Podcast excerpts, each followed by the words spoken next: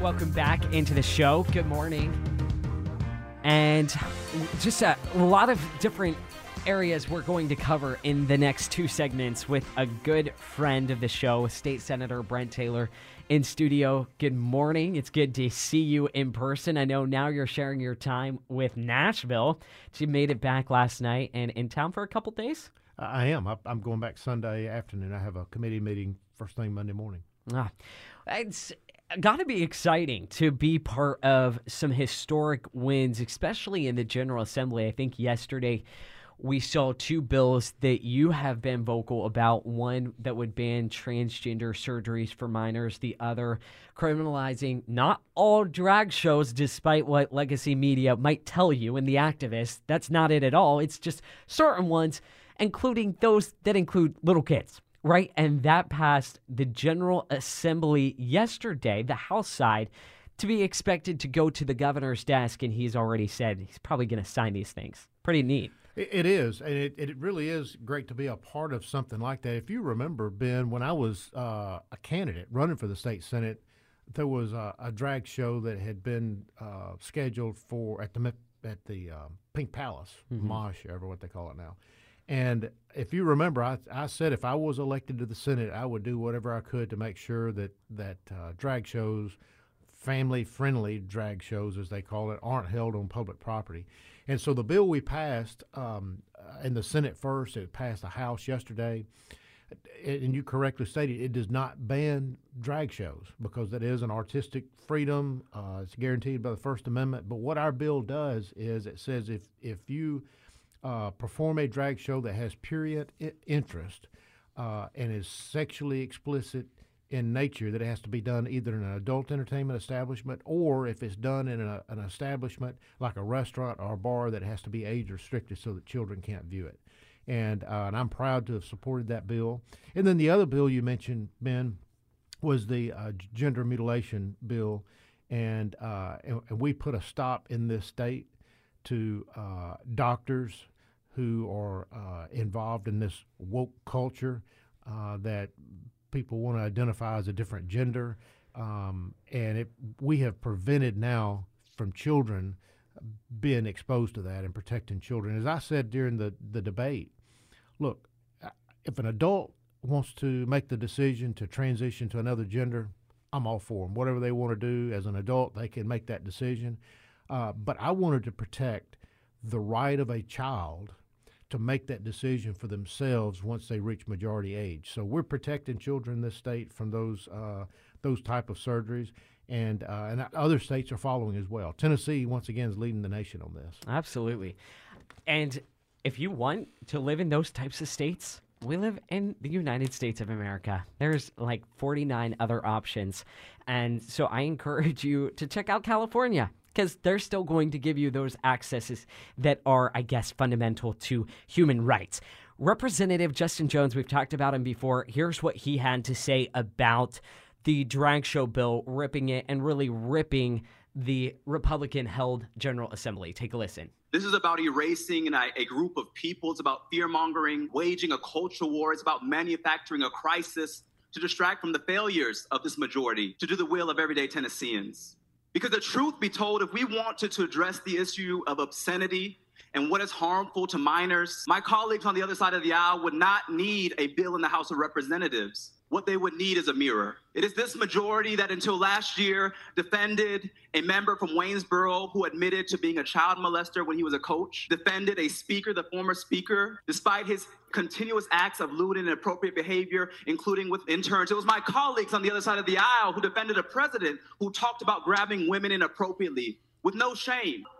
Representative Jones, if you'd like to stay on the bill, that would be great. This bill is about obscenity and things that are harmful to children. If we want to look at what is seriously harmful to children, let's have a bill to ban children from going to these Bible camps where they're being sexually assaulted with the Southern Baptist Convention. Let's go after the predatory behavior in your own districts, clergy in your own congregations. I want to quote a drag queen, an LGBTQ activist, and an icon from the Stonewall Uprising, Marsha P. Johnson, who stated, How many years does it take for people to see that we're all brothers and sisters and human beings in the human race? You may not agree with going to drag shows. No one's forcing you to go, but don't try and erase a whole identity of people because of hatred and bigotry in your heart. We are constitutionally sworn and taken oath to vote against any legislation that is injurious to the people. Attacks on freedom of expression are injurious to the people. Violating constitutional rights, injurious to the people. Scapegoating and, and instigating violence against a group of people, injurious to the people. Hundreds of calls, not one person supported this bill. No one even knew this was an issue until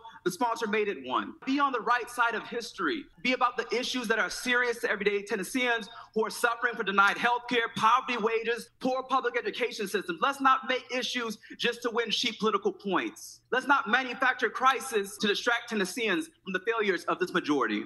Representative Jones, you're off the bill. Your response to that speech, impassioned, whatever it was. Well, he's just silly. Um, and you can tell from his speech, if you want to call it that, uh, he's just an angry person. and I would hate to, to go through life filled with that much hate. And, um, you know, look, you can disagree. He's got a, a, point of view, and it's different from mine, and, and I, you know, respect uh, his point of view, but I've never questioned his motives uh, in the view that he holds, and I think it's inappropriate that he would question those of us in the majority that passed that bill. Um, you know, I, he, he's a young man. He's uh, I've met him once.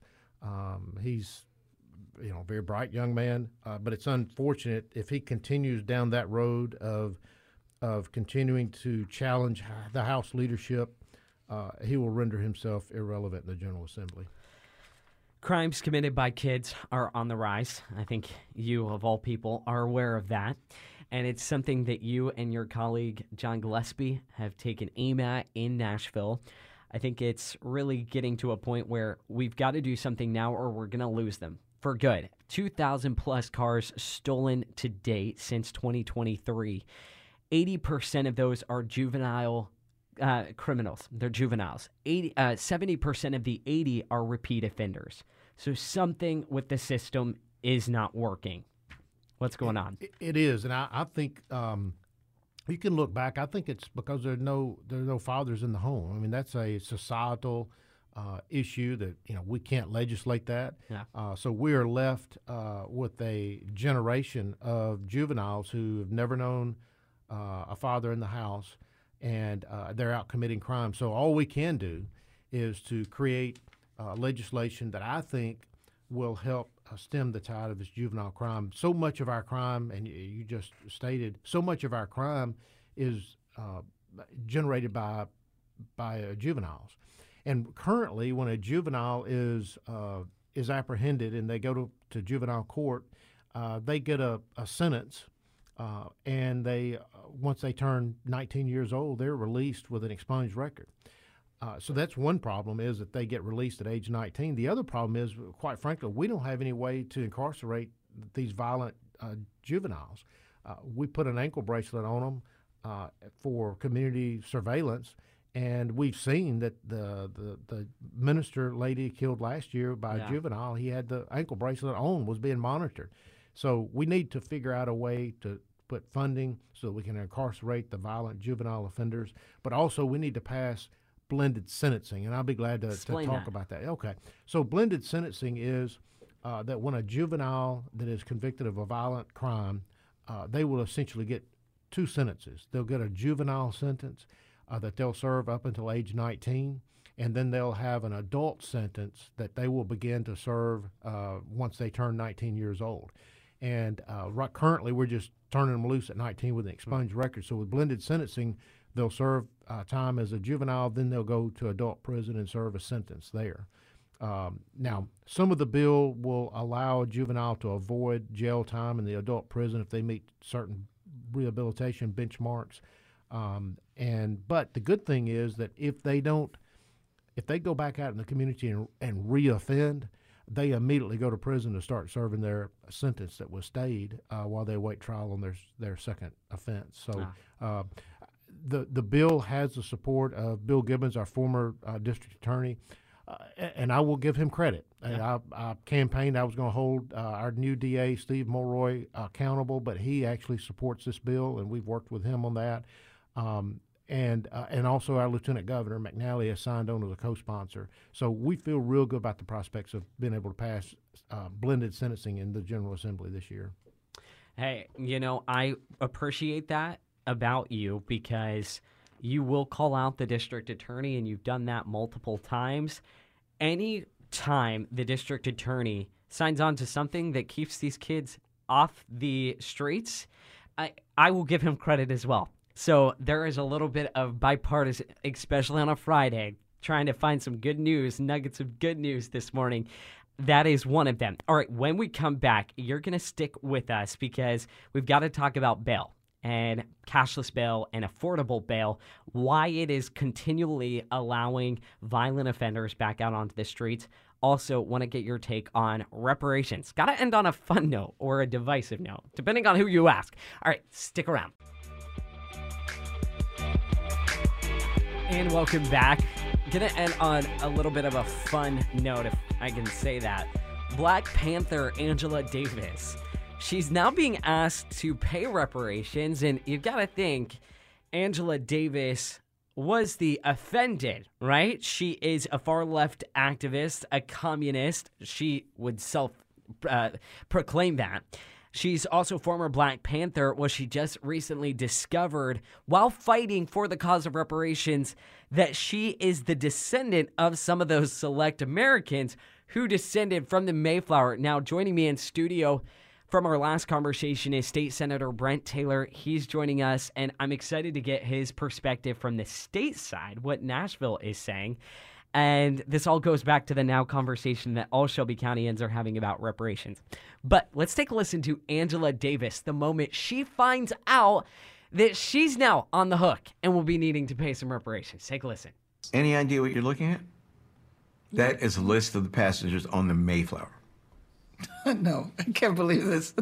No, my ancestors did not come here on the Mayflower. You, your ancestors came No. on the Mayflower. No, no, no, You no. are descended No, no, no. from one of the 101 people who sailed on the Mayflower.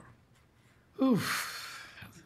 That's a little bit too much to deal with right now. Did you ever, in your wildest dreams, think that you may have descended from people who laid Never, the foundation Never. for this country? never, never, never. So that's an interview on PBS. Senator turns out further DNA testing found out that that was on her father's side. On her mother's side, turned out in that ancestry there were slave owners as well. So now she's on the hook for reparations. But it comes back to the point of in 2023, are we really going to take these steps backwards to find out who offended who and who is now offended and we need to pay for it? Well, you know, the segment with Angela Davis actually points, I believe, to the to the problem of paying reparations today. Look, there's no doubt that in 1865, 1870, when there was actually uh, discussion of paying reparations to the, the freed slaves with the 40 acres and a mule, um, and that never happened. Um, but the the problem today is if if they'd have done that, you're actually paying reparations to those who were actually enslaved.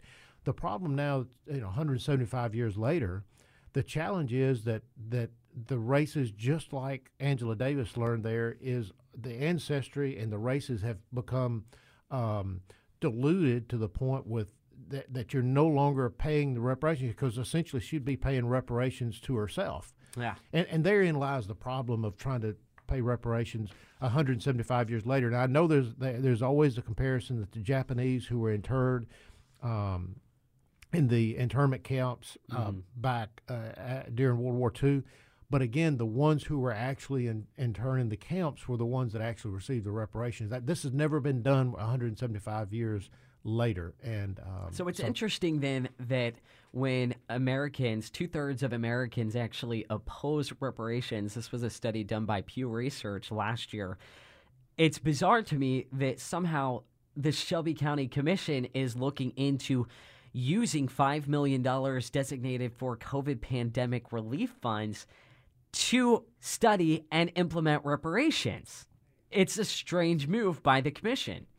Right, and when I first saw this story, about the, I was in Nashville, and I got uh, several phone calls from people and text messages to the story, and I immediately went to Jason Mumpower, who is the Tennessee uh, comptroller, and uh, the comptroller's office. What they do is to investigate local government's use of tax dollars. And I asked him, I said, look, it, you need to investigate this to find out if this is a legal use of uh, American Rescue Plan money.